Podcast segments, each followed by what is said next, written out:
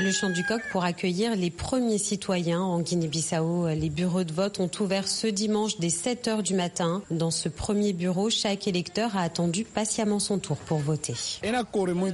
Tout s'est bien passé, je suis content. Depuis que le vote a commencé, il n'y a pas eu de problème. Et ce calme, nous l'avons ressenti dans tous les lieux de vote où nous sommes allés à Bissau. Un sentiment partagé par le président du bureau 37-1 de la capitale, Carlos Najac. En Guinée, il n'y a pas de violence. Des frères ne soutiennent pas le même candidat, mais ils coexistent quand même.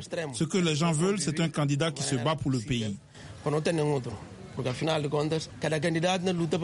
Près de 700 000 Bissau-guinéens étaient appelés à voter. Pas encore de taux de participation, mais l'engouement pour l'élection est bien là et sans accroc majeur. Un constat dressé par WANEP, un réseau composé notamment de 6 organisations civiles bissau-guinéennes. Julien Oussou en charge de la coordination du processus électoral. Nous avons aussi remarqué que le processus s'est déroulé sans interruption. Il y a eu quelques cas isolés d'interruption dus au fait que, par exemple, un citoyen résiste à ce qu'on coupe sa carte parce qu'il a fini de voter, parce que nous ne comprenons pas que c'est cela qu'il fallait faire.